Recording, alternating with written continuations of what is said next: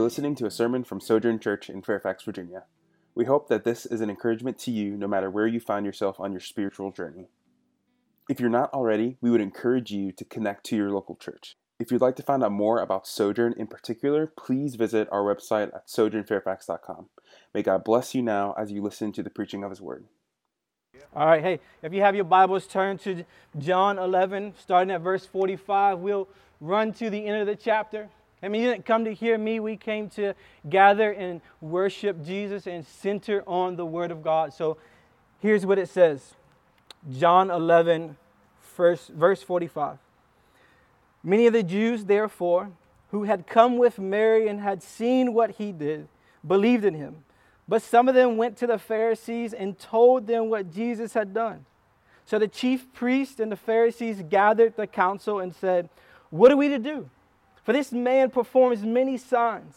If we let him go on like this, everyone will believe in him, and the Romans will come and take away both our place and our nation.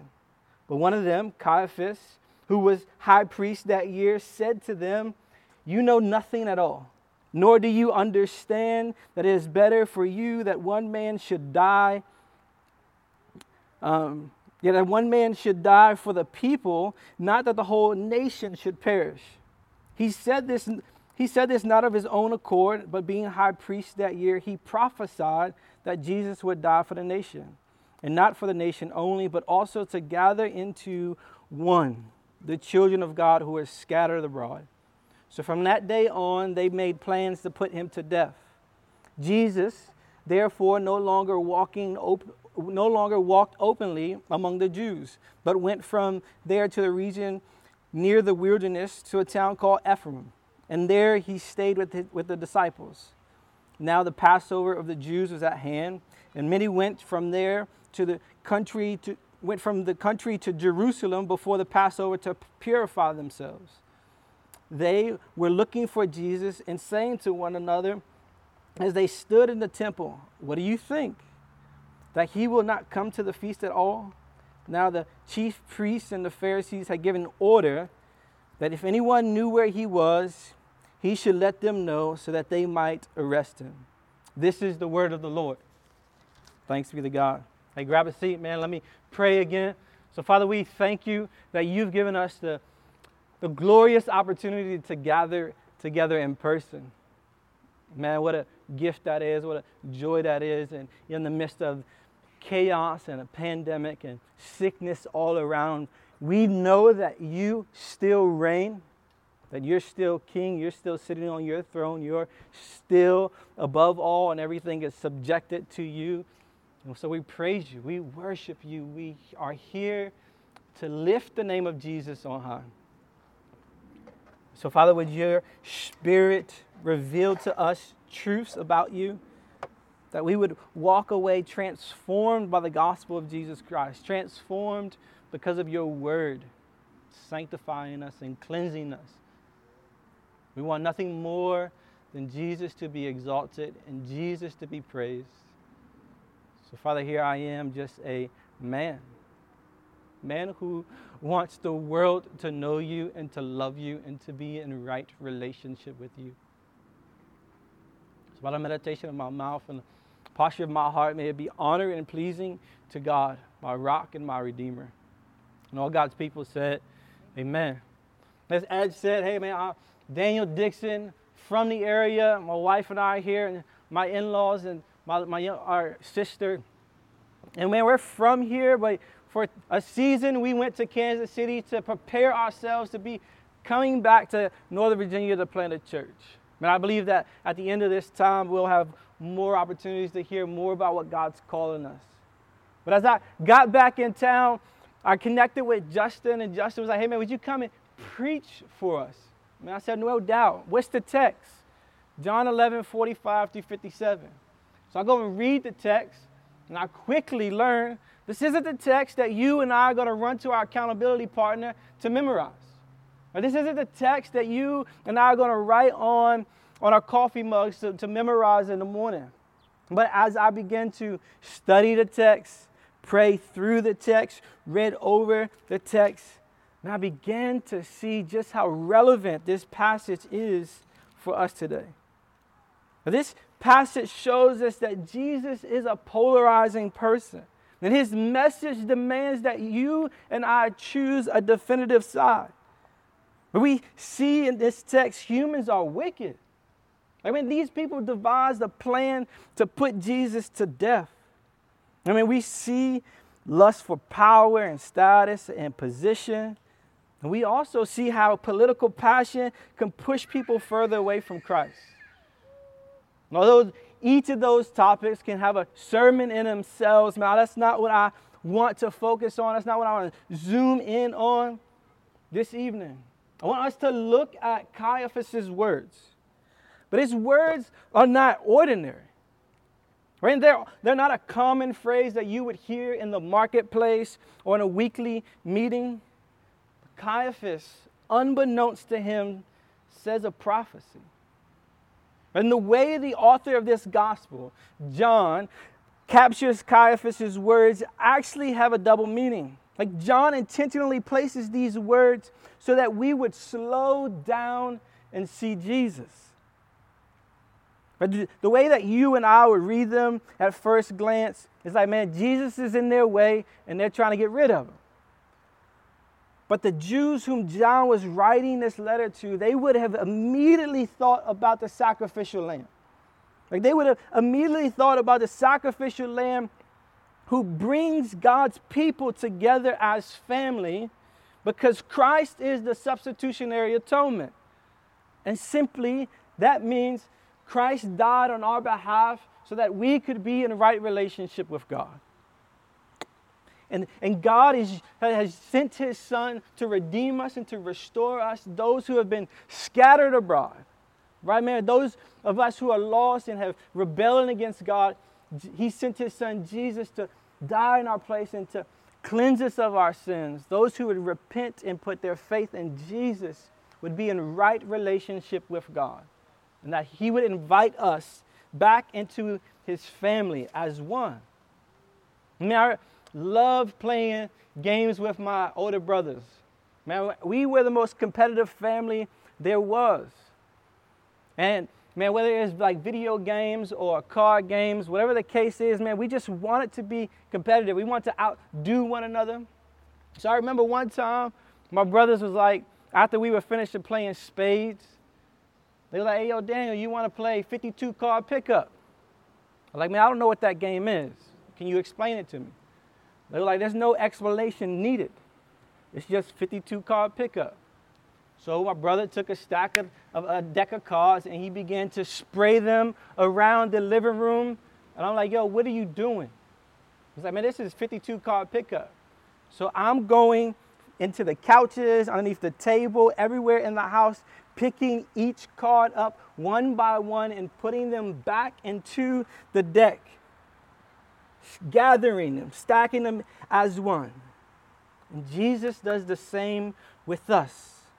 Those whom the Father has given to him, John 10 tells us, he has become our substitutionary atonement. He died in our place so that we would find our hope in him and believe in him. And those who have found their hope in him and believe in him are not a part of God's family, both now and forever. Family, Jesus dies so that we can be family. God's family, his children, is marked with the blood of the Lamb, and there's no other way into his family than through Jesus' death and resurrection. Right? There's, there's no way that you can climb a ladder and get to the third floor and sneak into the house or into the family. Like you can't just bust down the door and say, hey, I'm here.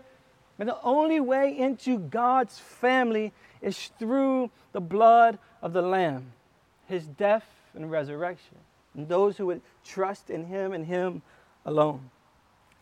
Okay, so let's dive into this text, focusing on Caiaphas' prophecy. And out of his prophecy, we'll look at two different privileges that we have as we're a part of God's family.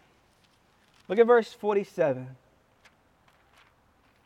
So the chief priests and the Pharisees gathered the council and said, What are we to do? For this man performs many signs. if we let him go on like this, everyone will believe in him. And the Romans and, and the Romans will come and take away both our place and our nation.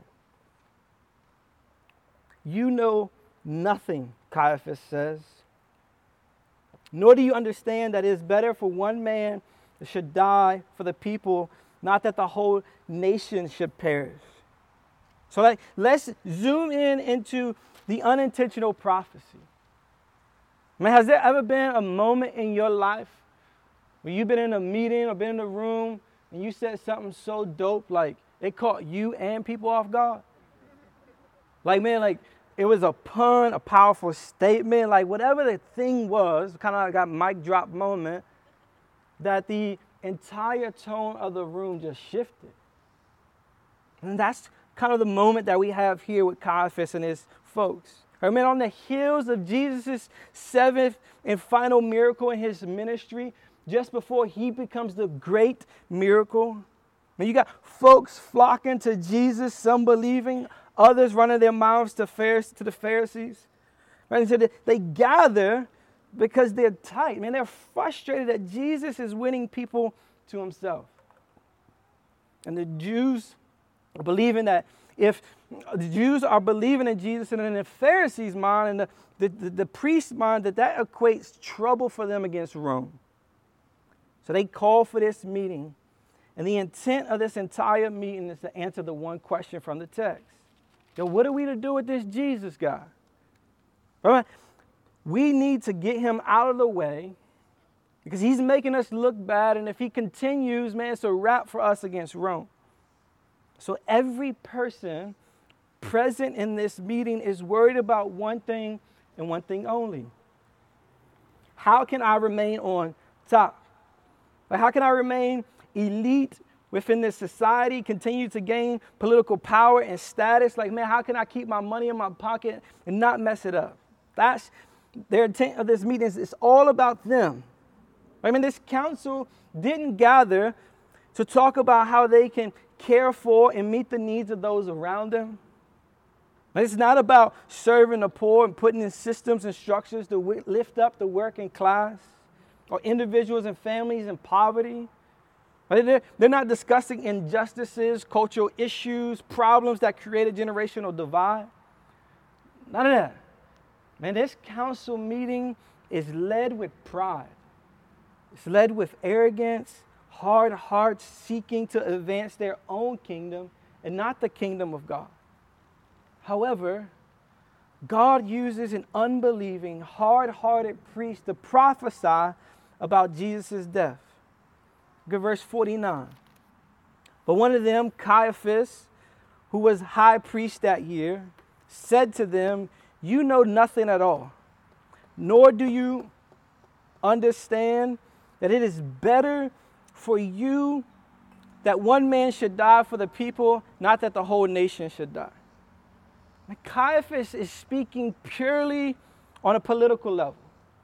I mean, all he knew was that his words were convincing enough to make a unanimous, unanimous decision to kill Jesus. Meaning, from that day forward, it was resolved in their hearts that they were doing everything they could to kill the Messiah. But God, in His sovereignty and His providence, He gives Caiaphas prophecy a different meaning.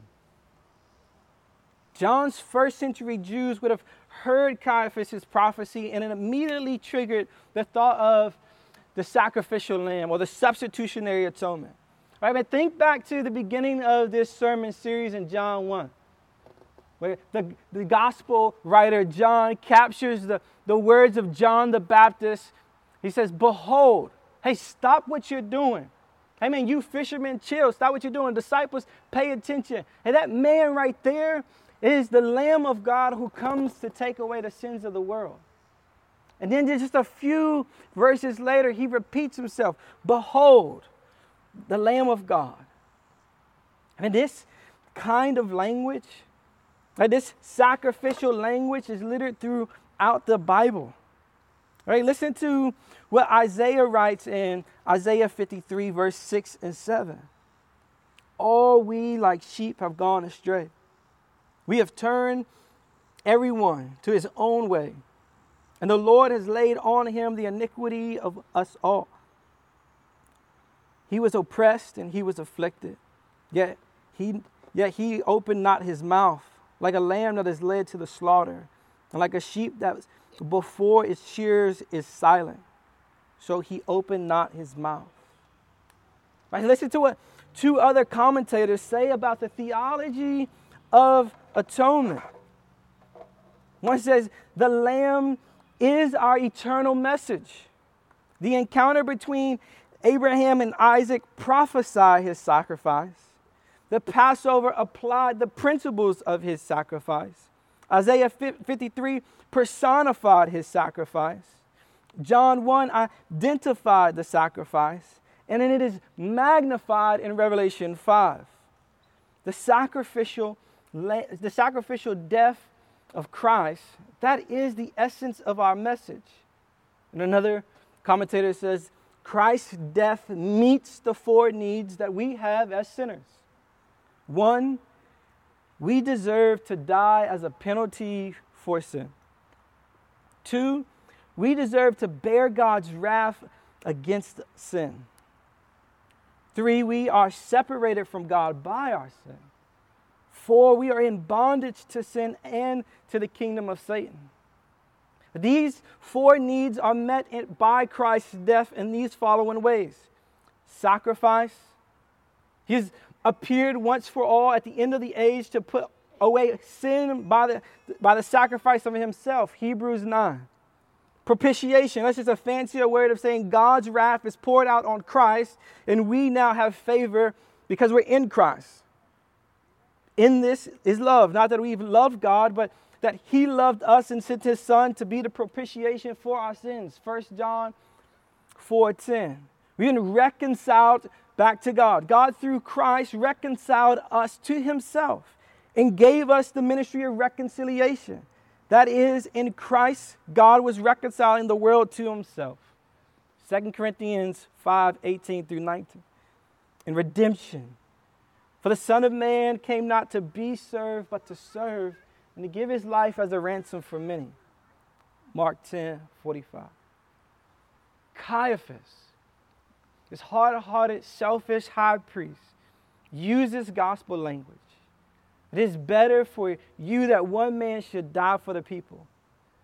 If we miss the point of that prophecy, then we miss seeing Jesus in the text. Let me say it again. If we miss the point of that prophecy, then we miss seeing Jesus in this text. Remember, Caiaphas, the high priest, that year makes comments on this situation with straight mockery and sheer shaming his peers. But but God uses him to, to, to, to, you, to say an unintentional prophecy. Brothers and sisters, may I pray that you and I do not find ourselves like the high priest, like the Pharisees, and those who made up this meeting, blinded by their selfishness, blinded by our self centeredness, causing us to miss the much needed Jesus Christ, Lamb of God who died in our place so that we can be reconciled to God. One man should die and would die to fulfill the eternal plan God has held in his heart to bring salvation to all. Those who would trust in Jesus have been adopted into the family of God and now are his children. We're no longer we no longer belong to the kingdom of this world, but we're citizens of a kingdom and that kingdom is in heaven where Christ reigns as king and we are his people. So I just want to highlight two privileges is that we have because we've been adopted into God's family. But before I move any further, man, I want to be abundantly clear in this moment. And I know this is going to sound mad foreign because when we talk about things that are exclusive and we, we can only talk about inclusivity or everybody's a part. I mean, I'm not making fun of our society. I'm just naming the cultural moment that we live in. But I don't want there to be any confusion here as we move forward. Like these, these, these benefits, these privileges that we have in Christ, are only for God's children. Those who have put their trust and faith in Christ, those who've repented and believe in Jesus, and Jesus' finished work on the cross alone for their salvation. But it's just a matter. I'm not trying to stiff arm you if you don't know Christ in this moment. That's actually an invitation to, to trust Jesus for the very first time in this moment.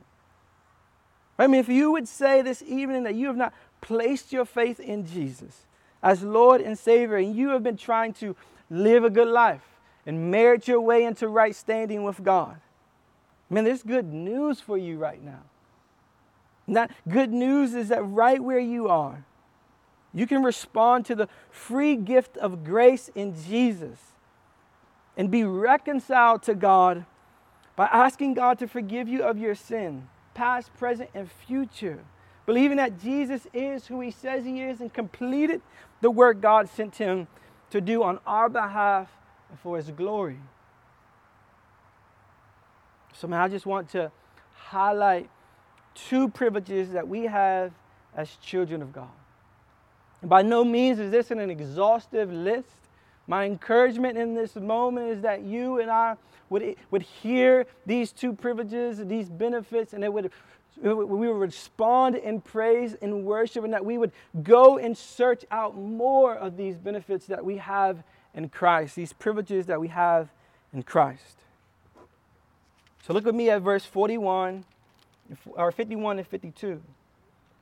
He did not say this of his own accord, but being high priest that year, he prophesied that Jesus would die for the nation, and not for the nation only, but also to gather into one the children of God who are scattered abroad.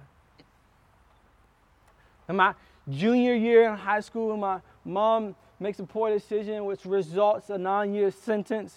And because of that, that, that sentence, my siblings and I, we became homeless.